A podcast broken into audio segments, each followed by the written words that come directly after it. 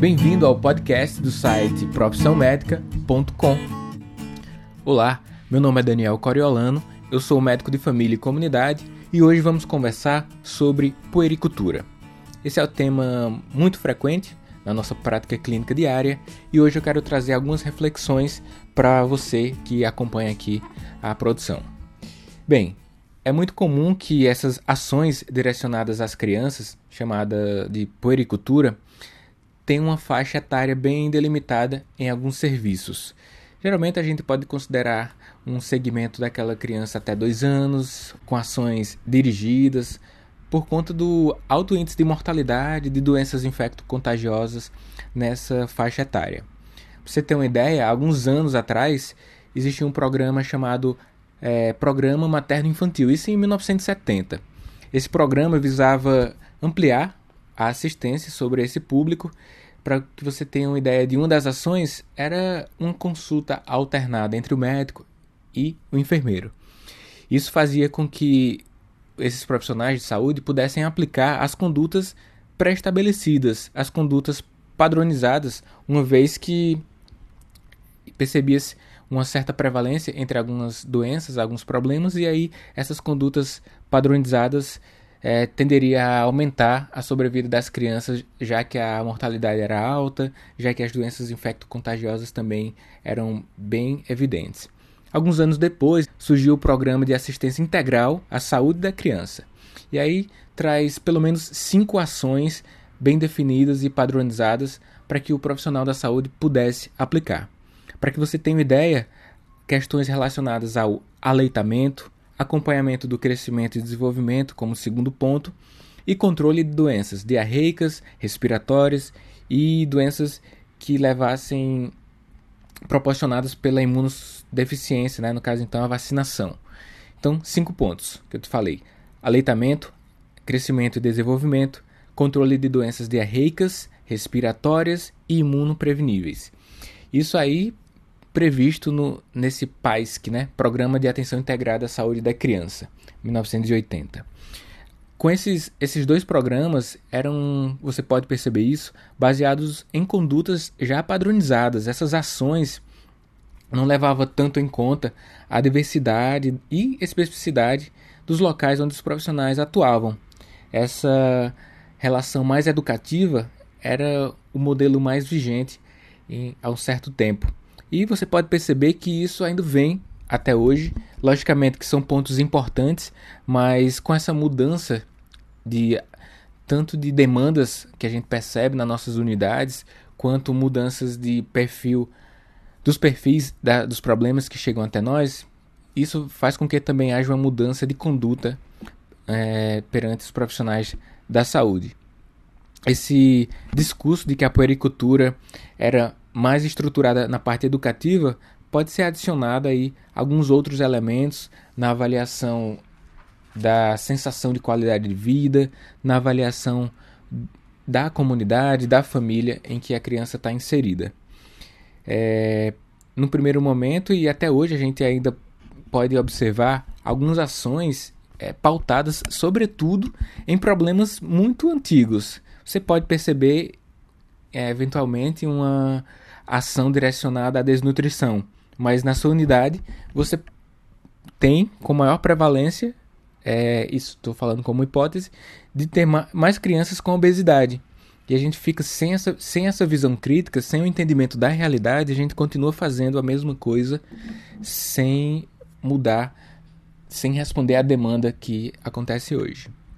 É, muitos programas é, de atenção a criança pode ser estabelecido pelas cidades, pelas, no caso das prefeituras, pelos estados, mas também você, eu, nas nossas unidades de atenção primária à saúde, a gente pode estabelecer as nossas metas baseado nos problemas que a gente identifica. Então, essa avaliação de condutas padronizadas, uma, somado às demandas vigentes ali na sua unidade, elas fazem muito mais sentido na situação de hoje. Porque assim, não basta garantir apenas a sobrevivência da criança, que eram as eram os principais objetivos num primeiro momento. Hoje a gente fala muito mais sobre a garantia das condições que mantêm qualidade de vida aquelas crianças que a gente acompanha. Se a gente pudesse dividir em um modelo mais tradicional ou mais antigo e um modelo mais atual, a gente poderia colocar como característica desse modelo mais tradicional ou mais antigo é, que era definido sobretudo para aquelas que, crianças menores de 2 anos.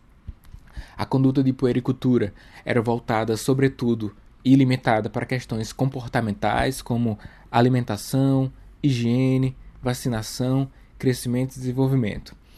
Em contrapartida, numa conduta mais atual que podemos estabelecer, a incorporação de conceitos de risco, de vulnerabilidade, um maior entendimento da dimensão psíquica que a criança está inserida, das relações que ela tem com seus familiares, enfim, um entendimento maior da criança como sujeito social, faz bem mais sentido e responde muito bem às demandas que temos hoje.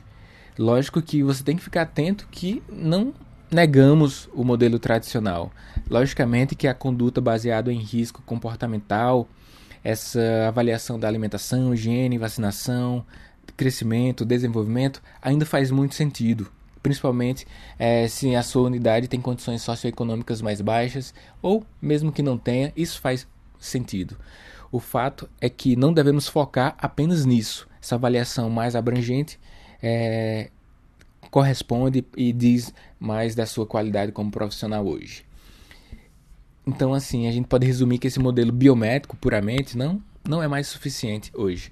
Essa possibilidade de inserção do médico de família e comunidade é, na comunidade, né, tem possibilita essa aproximação e essa visualização por parte do profissional do maior entendimento do contexto e quais são as intervenções mais adequadas para aquele contexto. A gente pode até dentro da nossa unidade de atenção primária, saúde, estabelecer metas, metas prioritárias. Como eu falei, o município pode atribuir algumas metas, mas você, dentro da sua unidade, baseado nas demandas que você identifica ali, nos problemas, você estabelecer as metas. Afinal, assim, ter meta é muito importante. Talvez você já tenha ouvido aí no Alice nos Países das Maravilhas que o gato fala que quem não sabe onde quer chegar, qualquer caminho serve. Isso é bem aplicado também pra gente. Quando a gente não tem meta, a gente não pode nem avaliar os resultados, já que não tem meta.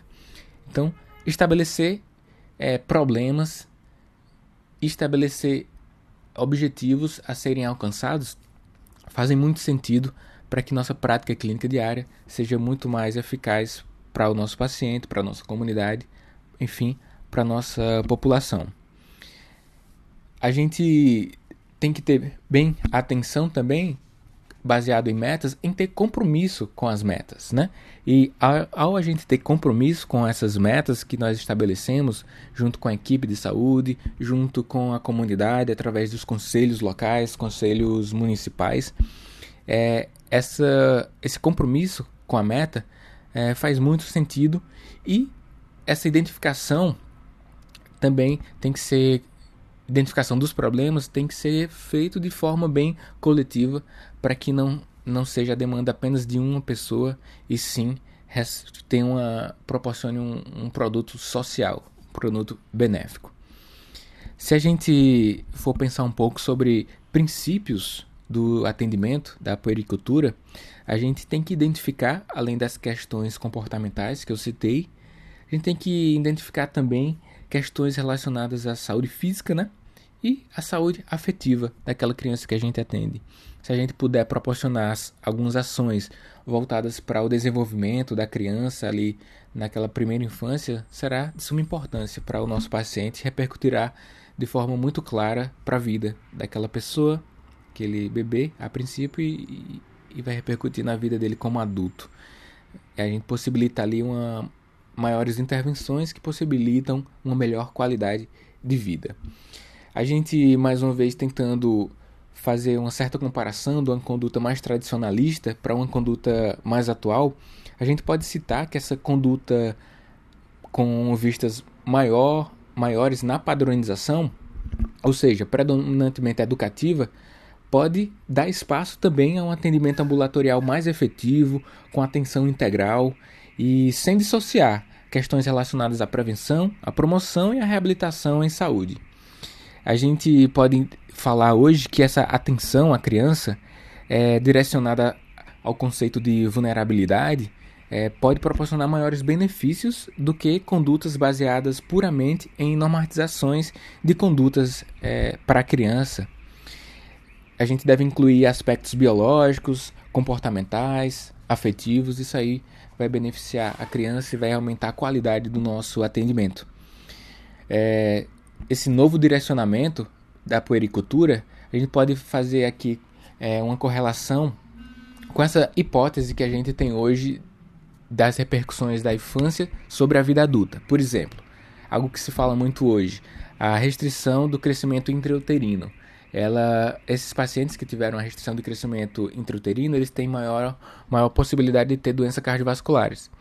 Então, se você sabe disso, você tem maior possibilidade de, durante a puericultura e durante o acompanhamento daquelas, da saúde da criança, é, durante um, é um período longitudinal, né, próprio da atenção primária à saúde, você tem maiores possibilidades de intervenções preventivas e identificação precoce de eventuais problemas. E para que isso aconteça, o registro das informações no seu prontuário deve estar de maneira bem clara. E, e lembra sempre disso, algo que se propõe bem hoje. Essa demanda programática associada à demanda eventual deve estar lá para que outros profissionais ao longo do tempo possam ter acesso àquela informação que você identificou nos primeiros momentos da puericultura na atenção à saúde da criança, a gente utiliza, ou então de qualquer pessoa na nossa atenção primária, a gente utiliza muito o método de evolução, de registro de evolução chamado SWAP, né? onde o subjetivo é o S, o objetivo é o O, o A é a avaliação e o P o plano terapêutico. Se você não lembra muito bem disso, posso fazer aqui um breve resumo.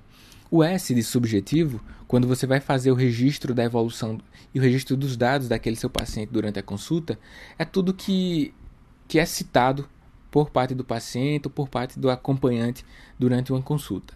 O O de objetivo, o segundo ponto desse método de registro de informação, todas as informações objetivas. Então, nesse ponto, você pode colocar na é, exame físico, exames complementares.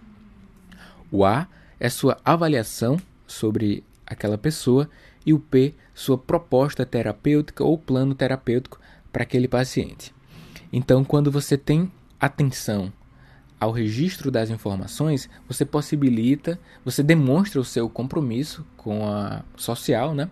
E com aquele paciente, e seu compromisso com você mesmo de manter a qualidade do atendimento. E aqueles profissionais que terão acesso àquela informação que você fez com qualidade é, terão melhores possibilidades de segmento daquele paciente. É importante também que a gente fique atento dessa necessidade da visita domiciliar e dessa ferramenta que a gente tem na atenção primária à saúde.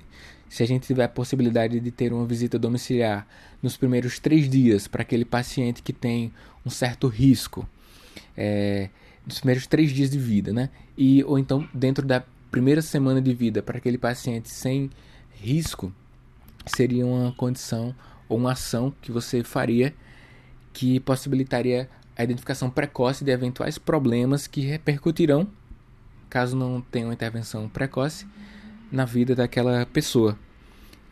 E é importante entender também que aspectos como antecedentes pessoais, avaliação do pré-natal, é, vias de parto, problemas durante esse período neonatal são importantes, de fato, e o registro antropométrico, a utilização das curvas é, propostas pela OMS, né, IMC, peso, altura, perímetro cefálico, sobretudo aqueles menores de 2 anos, avaliação da imunização, amamentação, alimentação, devem estar incluídos na sua conduta, na sua avaliação, na sua consulta médica.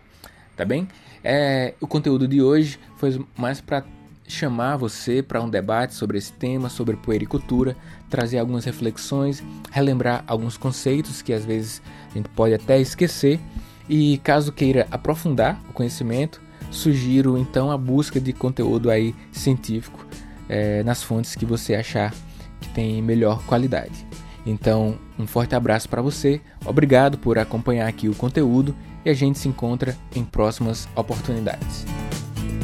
Acesse o site profissãomedica.com e veja nossas web aulas e todos os conteúdos. Um forte abraço e até o próximo podcast.